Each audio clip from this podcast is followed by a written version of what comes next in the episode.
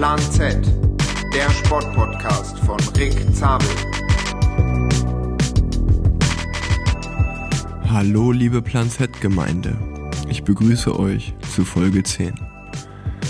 Ja, ich hatte euch ja eigentlich versprochen, dass ich eine Folge mit Christopher Pfingsten aufnehme, mit Pfingsti oder die zweite Folge mit meinem Papa. Ich muss euch aber leider gestehen, dass daraus leider nichts geworden ist. Das hat verschiedenste Gründe. Ich bin am 22. November, nee, am 21. November bin ich nach Mallorca geflogen und meine Info war, dass der Pfingsti bis zum 27. oder 28. November bleibt. Das war eigentlich auch so geplant. Ähm, allerdings war dann am 22. und 23. November ziemlich schlechtes Wetter und bei ihm haben sich ein paar Dinge zu Hause geändert, somit, dass er umgebucht hat ähm, und nach Hause geflogen ist, schon am 22.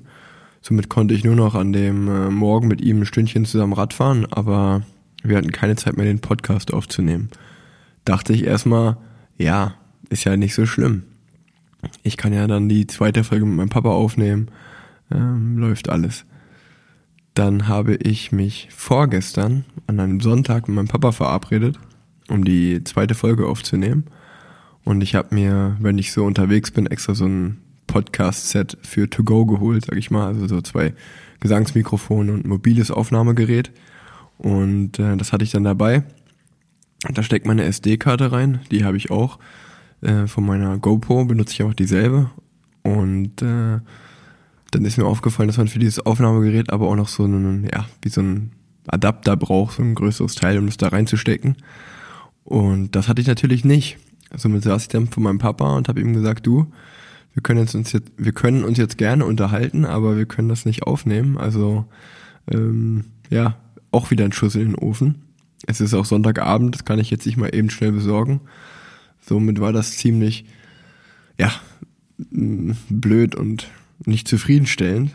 Und ich weiß ja, meine, meine Plan-Z-Hörer, ihr braucht euren Stoff. Von daher habe ich mich jetzt einfach entschlossen, hier schnell alleine eine Folge aufzunehmen.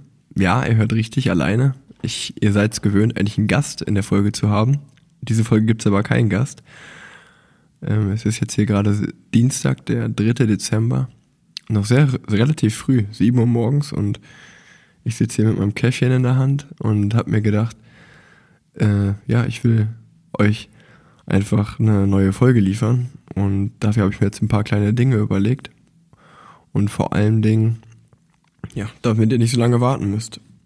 Eine Sache, bevor ich aber mit der Folge anfange, ähm, würde ich gerne noch sagen.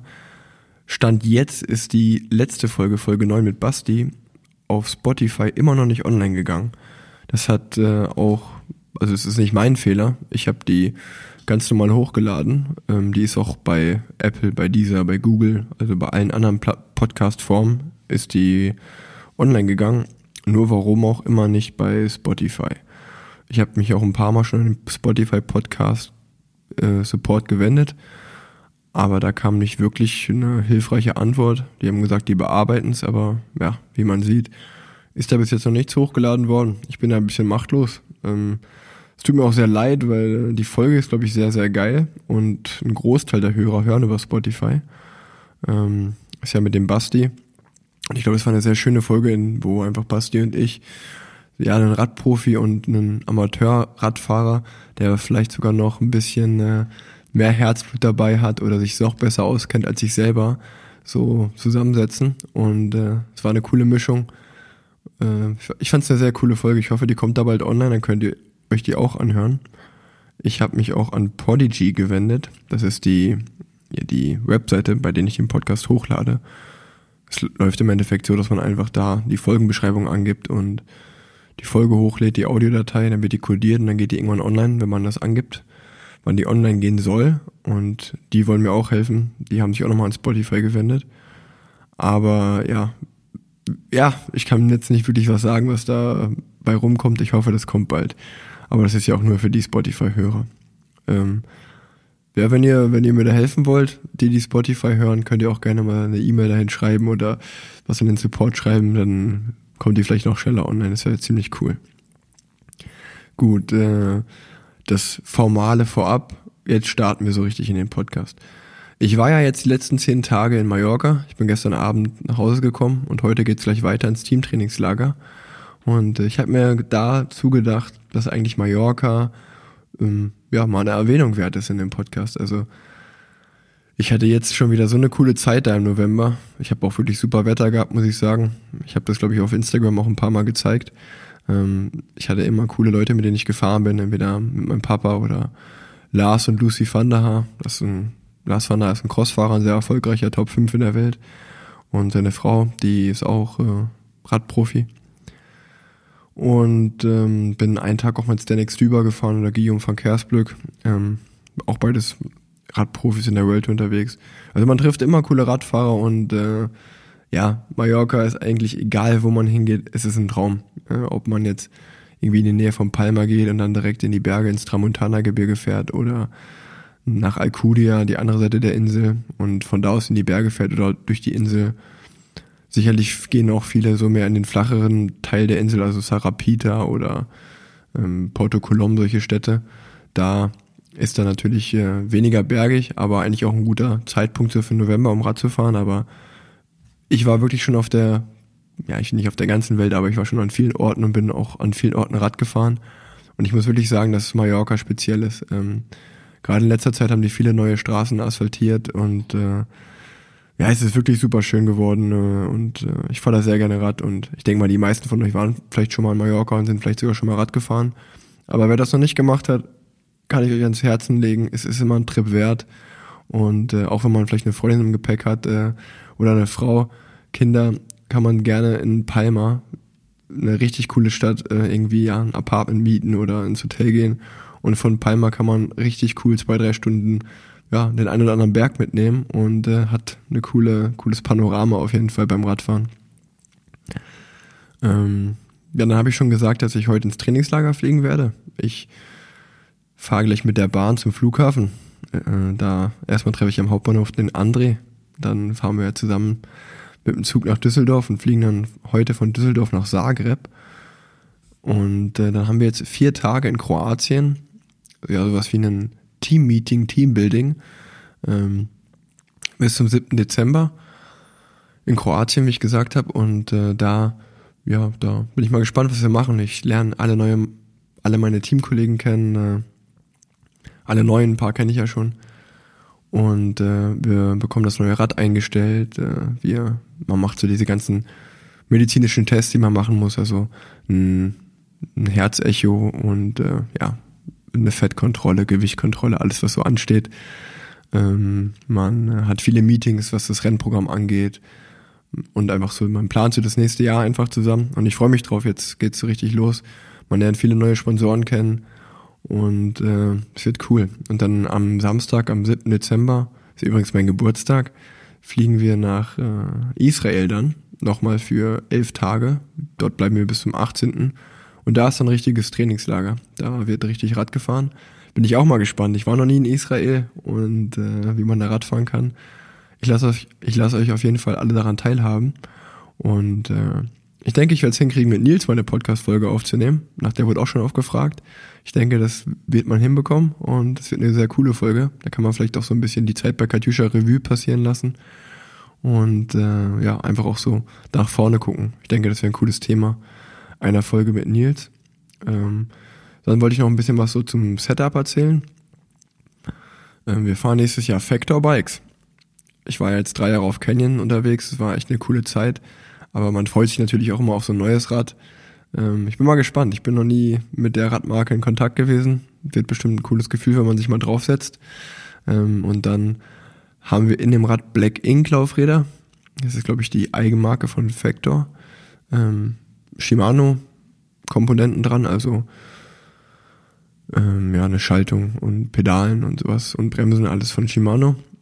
Ähm, Giro Helme wir fahren eine Ski-Con-Brille. Die kommt neu auf den Markt, bin ich mal gespannt, wie die ist. Und äh, wir behalten Katjuscha Sports, also die Bekleidungsmarke. Die bleibt von Katjuscha aus, die Hausmarke. Und äh, das ist so ein bisschen unser Setup. Das wollte ich euch auch schon mal erzählen. Und äh, ja, was ich gar nicht erzählt habe, in Israel, wir fliegen dann nach Tel Aviv, bleiben da fünf Nächte, gehen von da aus dann drei Tage in eine Wüstenstadt namens Mitzpe Ramon und dann die letzten zwei Nächte schlafen noch mal in Jerusalem. Also bin ich mal gespannt, äh, wie das abläuft. War sicherlich logistisch nicht einfach zu planen, in einem Trainingslager drei Hotelwechsel. Aber mir wurde gesagt, dass Israel nicht so riesengroß ist, dass man da viele Strecken dann wohl mit dem Rad machen kann, also im Training. Und ja, ich freue mich super drauf äh, und euch zu berichten davon. Ja, ich denke, jetzt ist auch ein guter Moment mal, wo ich hier alleine sitze, so ein bisschen Danke zu sagen und Revue passieren oder meinen Podcast Revue passieren zu lassen auch. Ähm, wir sind mittlerweile schon bei Folge 10 und ich habe viele Nachrichten bekommen und großen Support und äh, dafür will ich mich einfach mal bedanken. Ich, man merkt jetzt auch, dass viele Hörer jetzt neu dazukommen und gerade so die Anfangsfolgen erst hören und äh, das ist irgendwie cool, das macht richtig Spaß.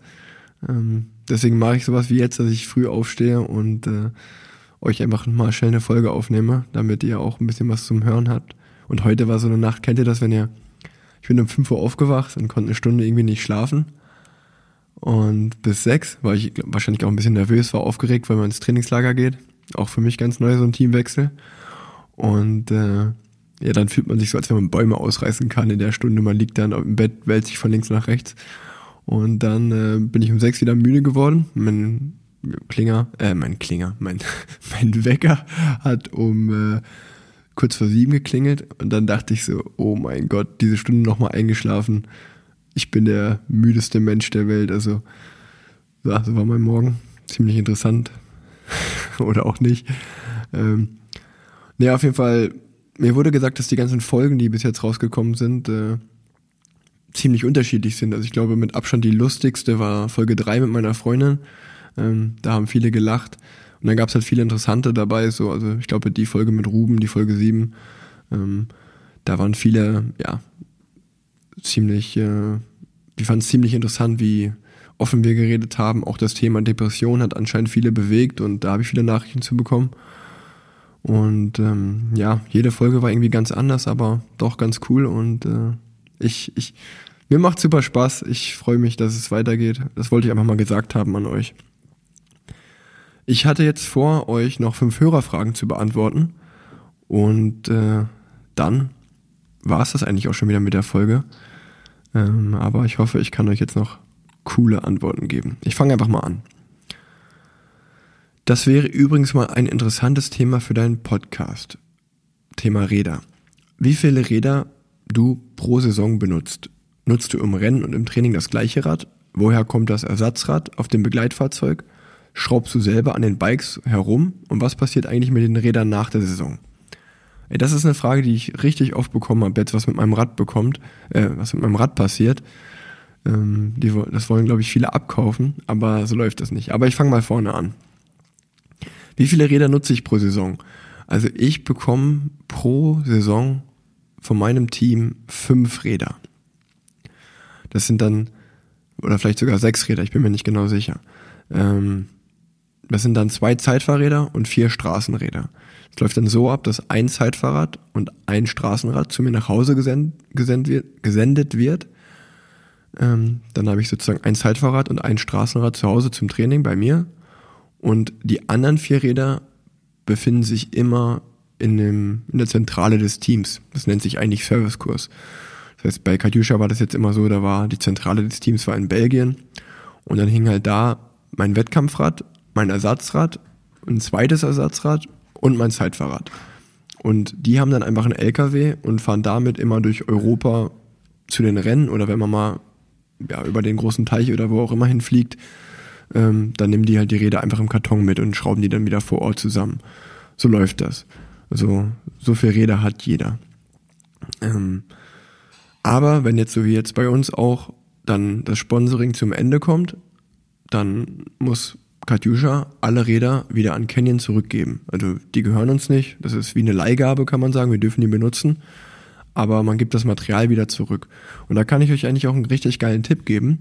Ähm, es gibt meistens so das Wochenende nach Paris-Roubaix, das meine ich, gibt es immer das Pure Cycling Festival in Koblenz, direkt vor Ort ähm, bei Canyon.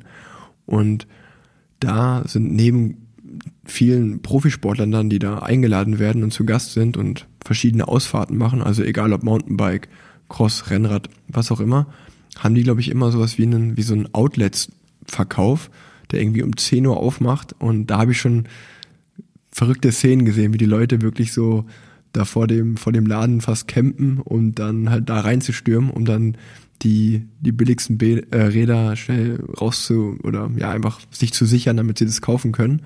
Ähm, das ist, müsst ihr mal gucken, ich weiß nicht, wann das immer genau ist, aber ich meine immer so im April, das Wochenende nach Paris-Roubaix. Und ähm, ja, da kann man auf jeden Fall gute Schnäppchen schießen. Und genau da werden halt auch solche Räder verkauft, die gebraucht von den Profiteams zurückkommen oder ja, oder auch einfach andere irgendwie Räder, hm, die halt aus welchen Gründen auch immer da im Outlet verkauft werden. Ähm, das ist äh, mein Tipp, den ich mal euch an, an euch geben kann. Komme ich zur zweiten Frage. Ich habe eine Frage bezüglich Winterkleidung im Radsport an dich. Vielleicht kannst du diese in der nächsten Folge beantworten. Was trägst du im Winter alles, wenn es kalt ist? Auch gerne, was du unten trägst. Nur Hose oder noch was drunter? Also, das ist eine Frage, die man sowieso mal erklären sollte. Unter einer Radhose trägt man keine Unterhose oder so. Also man zieht einfach die Radhose an und dann ist gut. Dafür hat man ja dieses Leder in der, in der Radhose, also das Polster. Und da kann man sich dann gerne nochmal eine Sitzcreme oder so reinschmieren, wenn man bequemer sitzen will. Oder einer Hautverletzung, sag ich mal, oder dass man sich was aufscheuert, dagegen vorbeugen will. Aber sonst zieht man nur eine Radhose an. Aber im Winter, ja, das Thema hatte ich ja schon mal in dem Folge 8 mit Juri angeschnitten, so ein bisschen. Mittlerweile gibt's super gute Winterkleidung. Also jetzt von Katjuscha Sports, die Sachen, die ich habe, da kann ich wirklich sagen, da ziehe ich eine lange Hose an, die halt richtig mit Thermo und guten Materialien benutzt äh, oder ist. Und dann ziehe ich ein langes Unterhemd an und äh, eine, ja, eine dicke Winterjacke, den Thermojacke drüber und dann bin ich eigentlich wirklich gut versorgt. Früher war das halt anders, was ich gerade schon gesagt hatte mit Juri. Da hat man so Lage über Lage über Lage gezogen, gefüllte fünf Trikots und zwei Hosen übereinander und vier Paar Socken, dass man nicht, äh, ja, nicht erfriert. Das ist halt, wenn man jetzt sich diese super funktionelle Sportkleidung nicht leisten kann, auch eine Lösung. Aber ja, mittlerweile gibt's von den verschiedensten Marken, egal ob das jetzt, glaube ich, Assos, Castelli, Wisen, Katjuscha Sports oder wie sie alle heißen, da gibt's glaube ich genug, äh, da kann man sich coole, ein cooles Winterkit zusammenstellen. Und die meisten von euch, denke ich mal, fahren ja eh nicht jeden Tag. Das heißt, das reicht dann auch, wenn man eine lange Hose und eine lange Jacke hat und die dann halt wäscht und dann, wenn man dann zwei, drei Tagen später wieder fährt, die wieder benutzt. Ähm, da, das wäre so meine Antwort. Muss aber halt der Geldbeutel herhalten, das ist mir auch klar. Ich komme einfach mal zur nächsten Frage und die wäre, du hast ja schon erzählt, wie lange du circa täglich trainierst, aber mich würde interessieren, wie so, wie so eine Woche bei dir aussieht, aufs Training bezogen. Wie sieht eine Trainingseinheit aus? Überlegt ihr euch vorher einfach, ja, heute fahren wir einfach mal 150 Kilometer und gut ist? Oder wie sieht das aus? Und wer plant die Strecken eigentlich? Und trainiert ihr bei den Trainingsserien dann immer alle gleich? Wer bestimmt bei euch das Training? Das ist jetzt mehr als eine Frage, aber die kann man alle schnell beantworten. Wie sieht eine Trainingseinheit bei euch aus? Oder ob ich das halt in der Woche davor plane. Naja, ich stehe jetzt nicht auf und sag, hey, heute habe ich mal Bock, drei Stunden zu fahren oder heute mache ich Ruhetag. Das ist schon ein bisschen geplant. Dafür hat man ja einen Trainer. Ähm, und meistens gibt's dann, äh, spricht man ja sich mit dem ab, ey, mein Ziel ist jetzt im März schnell Rad zu fahren und dann macht sich der Trainer Gedanken, okay, ähm, die und die Rennen nehmen wir als Vorbereitung, aber da sollte der Junge schon in guter Form sein.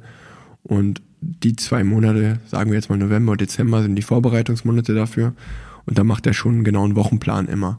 Das heißt, man weiß dann schon meistens so am Sonntagabend, wie sieht jetzt meine nächste Woche aus, trainingstechnisch. Man muss ja auch ein bisschen planen können, was man auch neben dem Training macht. Also das weiß man schon ganz genau. Ob man dann morgen fünf Stunden fährt oder drei Stunden. Ähm, und wir fahren meistens nach Zeit, nicht nach Kilometern. Das ist auch nochmal wichtig. Ähm, äh, wer plant die Strecken immer? Ähm, ja, die P Strecken kommt drauf an. Also meistens sagt man, äh, hey, morgen habe ich mal Bock in die Eifel zu fahren, übermorgen habe ich Bock ins Bergische Land zu fahren, also jetzt, man in Köln wohnt. Das macht man eigentlich auch relativ spontan und dann benutzt man einfach ja die Strecken, die man halt kennt. Aber genau, weil mir das halt, weil ich halt tagtäglich Rad fahre und ich dadurch schon sehr viel kenne und man hat halt die Angewohnheit, immer dieselben Straßen zu fahren, benutzt oder bin ich ein großer Fan von dem Strava Routenplaner. Und wenn ich dann irgendwie weiß, ich muss sechs Stunden Rad fahren, klicke ich ganz gerne mal irgendwie einfach auf einen Punkt, der 90 Kilometer oder so von Köln weg ist und schaue, wie, wie, wie er mich dahin führt, der Routenplaner. Und dann fahre ich einfach irgendwie so eine Runde zu diesem Punkt und hin und, so, hin und wieder zurück. Nicht dieselbe Strecke. Und äh, das ist immer eine ganz gute Lösung, um nicht immer die Strecken zu fahren, die man schon alle kennt. Aber ja, das plant man jetzt auch nicht voraus. Das macht man eigentlich relativ spontan. Oder es kommt halt noch drauf an, ob jetzt der Trainer reingeschrieben hat, man sollte bergig fahren oder man soll flach fahren oder man muss halt Intervalle fahren, äh, wenn man jetzt zum Beispiel ein Kraftprogramm fahren muss, also mit einem dicken Gang äh, über längere Zeit, das macht man halt lieber am Berg und wenn man ein Intervall mit einer hohen Trittfrequenz machen will, dann macht man das lieber auf der flachen. Ähm, da mit dem Sportler schon freier Lauf gelassen. Ähm, ob wir Trainingstiere immer alle gleich trainieren? Nein. Jeder hat seinen eigenen Trainingsplan, jeder hat ja auch seine eigenen Ziele. Die sind schon oft ähnlich, aber nicht genau gleich. Ähm, und wer bei uns das Training, also wir, wir trainieren auch nicht immer zusammen. Das läuft dann eigentlich so ab, wir haben eine WhatsApp-Gruppe und dann schreibt halt einer rein, ey, ich will morgen vier Stunden die Eifel fahren, jemand Bock und dann schreiben halt zwei zurück, ey, ja, es passt mit meinem Plan ungefähr überein oder nicht. Und äh, dann weiß man halt, manchmal fährt man alleine, weil es halt mit keinem passt. Manchmal fährt man zu zweit, manchmal fährt man zu dritt und manchmal fahren sogar alle zusammen. Das ist dann auch mal cool. Man ist da ein bisschen flexibel. Und wer bei uns das Training bestimmt oder die Route, eigentlich macht André oft die Routen und Nils, weil die sind halt gebürtige, oder Nils ist gebürtiger Kölner und André wohnt auch schon ewig hier. Das heißt, die kennen sich schon noch ein bisschen besser aus als äh, wir anderen drei, die zugezogen sind. Aber ja, ähm, das ja, wir fahren eigentlich schon auch öfter die, dieselben Routen, ne? weil man halt in der Gruppe auch mal ein bisschen aufpassen muss, kann man nicht jede Straße benutzen. Das wären schon mal drei Fragen gewesen und jetzt kommt direkt die vierte. Was machen Profis, wenn sie im aktiven Rennverlauf mal müssen? Laufen lassen? Und was macht ihr bei Nackenschmerzen? Also Nackenschmerzen habe ich fast nie, muss ich sagen. Ich glaube, da muss man einfach die Nackenmuskulatur mal ein bisschen trainieren oder man hat eine falsche Haltung auf dem Rad. Ähm, so kann ich mir das nur erklären. Und ja, was machen wir, wenn wir müssen? Also im Rennen halten wir auch ganz normal an, ähm, an der Seite der Straße und äh, pinkeln dann. Äh, das ist halt für den Fall, wenn man Fall Nummer eins, sag ich jetzt mal, wenn man Fall Nummer zwei hat, sondern und groß muss, äh, da hat man ein Problem. Äh, man man schafft es eigentlich zu 99 Prozent, dass man das eigentlich vor dem Rennen erledigt hat und dann äh, im Rennen das nicht machen muss, weil das ist wirklich sehr umständlich und kann halt im gegebenen Falle auch mal ja dazu führen, dass man nicht mehr zum Feld zurückkommt. Das wäre halt der Worst Case. Das passiert aber so gut wie nie. Ähm, und ja, wenn man pinkeln muss, ist eigentlich relativ einfach. Man hält einfach irgendwo an an der Stelle, wenn man jetzt nicht gerade vor Zuschauern ist oder Kindern, dass man da ja so eine obszöne Handlung macht, äh, sondern irgendwo, wo es halt ruhiger ist und dann pinkelt man schnell und dann fährt man zwischen den Autos oder mit dem Teamkollegen wieder zurück ins Feld. Es geht auch relativ schnell. Ähm, ich kann euch aber sagen, äh, es gibt auch Rennen, wenn es sehr, sehr kalt ist und viel regnet zum Beispiel, da habe ich auch schon mal laufen lassen. Also das hat mich dann nicht gestört, weil dann spart man sich erstens die Kraft, die, die äh, ja, man braucht, um wieder ins Feld zurückzukommen. Und außerdem hat es den guten Nebeneffekt, dass es mal kurz warm geworden ist. Aber es ist auch gefährlich, weil Urina ein bisschen ätzend ist, dann hat man auch mal schnell danach ein Sitzproblem. Sollte man auch aufpassen und nicht zu oft machen. Ähm, aber wie gesagt, das habe ich auch eher selten gemacht. Äh, und wenn es trocken ist, schon gar nicht. Also man pinkelt sich ja nicht in die Hose, wenn es trocken ist, dann hält man schon immer an. Oder wenn man im Finale ist, man muss, dann muss man halt anhalten, dann muss man dann durch. Ähm, kommen wir zur letzten Frage. Die ist nochmal zu dem Adams-System die Frage. Dieses Adams-System, also das Anti-Doping-System. Ich habe es jetzt so verstanden, dass ihr als Profis jederzeit ab angeben müsst, wo ihr euch befindet, oder müsst ihr nur eine Stunde am Tag angeben zum Beispiel von 15 bis 16 Uhr zu Hause. In der letzten Folge wurde erklärt, wie oft die so kommen. Ich wollte noch wissen, wie genau so ein Test dann denn abläuft. Die nehmen dann Blut dort, dort wo ihr gerade seid. Vielleicht kannst du dazu noch mal etwas erzählen. Also zu dem Adams-System, was da von einem Sportler die Pflichten sind, nochmal ganz einfach erklärt. Ich muss zwei Dinge grundlegend jeden Tag angeben. Ich muss eine Stunde angeben, wo der Kontrolleur mich definitiv finden kann plus eine Adresse und ich muss meinen Übernachtungsort angeben, die Adresse. Das ist relativ einfach, wenn man jetzt längere Zeit zu Hause ist. Dann schreibt man halt einfach Übernachtungsort ähm, bei mir zu Hause, Wohnung, Adresse XY Und der Timeslot, in dem ihr mich testen könnt, ist von sieben bis acht an derselben Adresse. Schwieriger wird es, wenn man zum Beispiel so wie heute an einem Flugtag, wenn man halt woanders schläft, als man aufwacht, dann äh, gebe ich halt an, dass ich um, von sechs bis sieben jetzt als Beispiel kontrolliert werden kann bei mir zu Hause. Und dann muss ich aber angeben, heute Abend schlafe ich in Kroatien in einem Hotel. Also man muss jeden Tag seinen Übernachtungsort angeben und eine Stunde, wo man getestet werden kann. Das muss nicht immer morgens sein, das kann natürlich auch nachmittags oder abends sein. Ich gebe meistens morgens an, weil ich dann zu 100% noch weiß, da bin ich zu Hause, da frühstücke ich gerade oder liege noch im Bett und schlafe. Da erwischen mich die Kontrolleure definitiv. Ähm, so läuft das ab. Das sind die zwei Dinge, die man grundlegend jeden Tag angeben muss. Ähm, man kann dann noch so Sachen angeben wie regelmäßige Tätigkeiten, also Training zum Beispiel, wann man jeden Tag ungefähr trainiert. Ein Rahmenprogramm, das muss jetzt nicht immer auf die Minute genau passen. Ähm, und man sollte seine Reisen angeben. Also ich muss dann, so wie heute, gebe ich an, Eurowings Flug Düsseldorf, Zagreb, Flugnummer von dem Flughafen zu dem um die und die Uhrzeit. Das sollte man auch schon alles angeben, das ist wichtig. Ähm, ja, das muss man angeben. Und wie so ein Test abläuft, ja, die klingeln dann. Dann macht man den auf. Dann äh, sagt man, ja, kommt da rein. Dann äh, setzt man sich mit denen hin, füllt erstmal so Formulare aus, wo man halt Sachen angibt wie seinen Trainer und äh, seinen, seinen Doktor vom Team, der einen betreut. Ähm, und ja, schaut, ob die Lizenznummer stimmt, ähm, die Adresse, die Uhrzeit, so eine Sachen. Und dann gibt es eigentlich zwei verschiedene Formen von Dopingkontrollen oder drei eigentlich. Einmal nur die Blutentnahme, einmal die Urinentnahme und einmal beides zusammen. Ähm, das läuft dann so ab, dass wenn man eine Blutentnahme hat, dann muss man zehn Minuten mindestens sitzen, bevor das Blut dann abgenommen wird. In der Zeit muss man auch noch Fragen beantworten. Das ist halt für den Blutpass. Ähm, das läuft dann so ab, dass halt da Fragen drin sind wie, ja, waren Sie in den letzten zwei Stunden in der Sauna, haben sie in den letzten zwei Stunden Sport gemacht, waren sie in einer Höhe von über 2000 Metern. Einfach so Umstände, die halt die Blutwerte verändern können.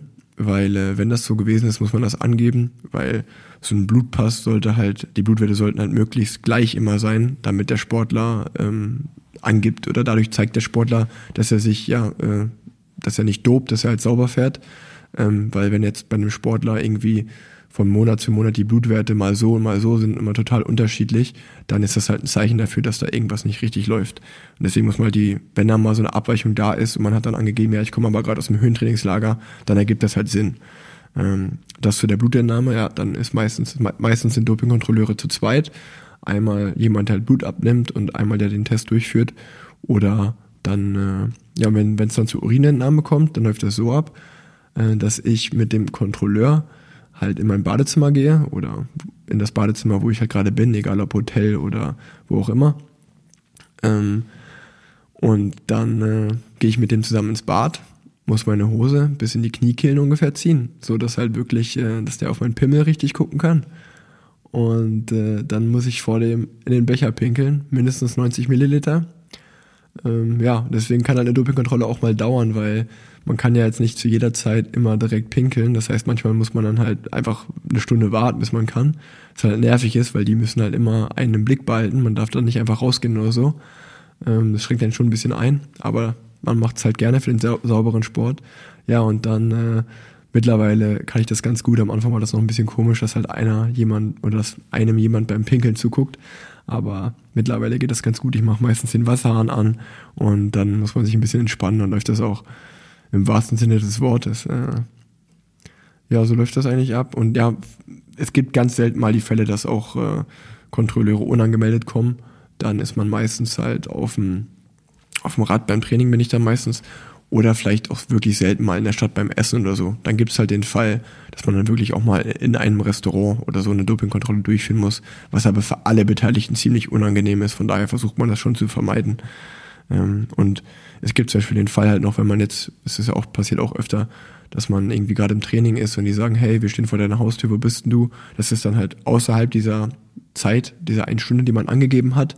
Das dürfen die nämlich auch machen, weil die dürfen dich natürlich unkontrolliert auch ähm, kontrollieren. Und für diesen Fall musst du dich halt einfach innerhalb von einer Stunde diese Adresse angeben, äh, äh, bewegen, die du angegeben hast, äh, dein Übernachtungsort. Ähm, also ich kann jetzt nicht einfach mal sagen, ich fahre nach Amsterdam, dann müsste ich das halt in diesem Adams-System angeben, weil wenn die eine unangemeldete Kontrolle machen, dann muss ich halt, wie gesagt, wie ich gerade gesagt habe, so one über den Finger gepeilt in der Stunde mindestens zu Hause sein, ähm, damit man die Kontrolle durchführen kann. Das kommt auch noch dazu. Ähm, also alles ziemlich kompliziert. Und wenn man dann gerade vom Training kommt, davon zum Beispiel zwei, äh, zwei Stunden muss man warten mit den Kontrolleuren, weil man zwei Stunden nach dem Training halt weder Blut noch Urin abgeben darf, weil das halt die Werte verfälschen würde. Also alles ein bisschen, äh, bisschen kompliziert, aber ich hoffe, ich habe es einigermaßen gut erklärt. Ähm, und dann würde ich eigentlich noch mit einer lustigen Story die Folge beenden. Eine kleine Anekdote, die halt super jetzt zu der letzten Frage gepasst hat.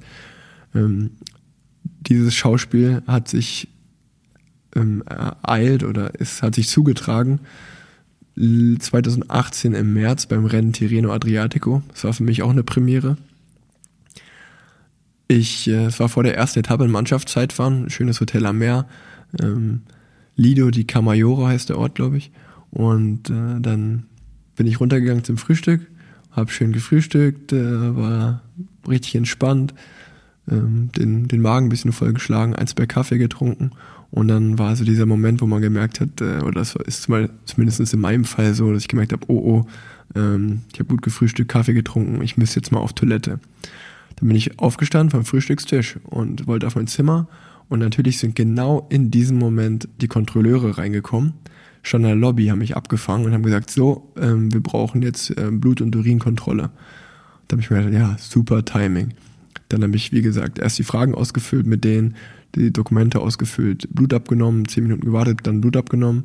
Und dann kam die Frage, ja, äh, können Sie denn pinkeln? dann habe ich gesagt, ja, ich kann pinkeln. Und ich dachte mir die ganze Zeit nur so, verdammt, Rick, du hast doch nie gepinkelt, während du halt auch wirklich, ich sag's mal einfach auf Deutsch, wie es ist, während du auch richtig kacken musst, so.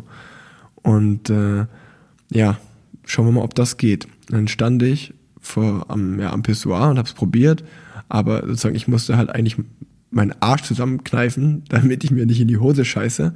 Aber wenn man das macht, dann kann man halt auch nicht pinkeln gleichzeitig. Das heißt, ich hatte dann wirklich nach einer gewissen Zeit die, äh, die, ja, die, wie sagt man, die Geduld verloren und habe äh, hab gesagt, okay, ähm, zum Kontrolleur, sorry, äh, habe ihm die Situation erklärt, habe gesagt, da müssen wir jetzt beide durch. Ist für uns beide, glaube ich, richtig unangenehm.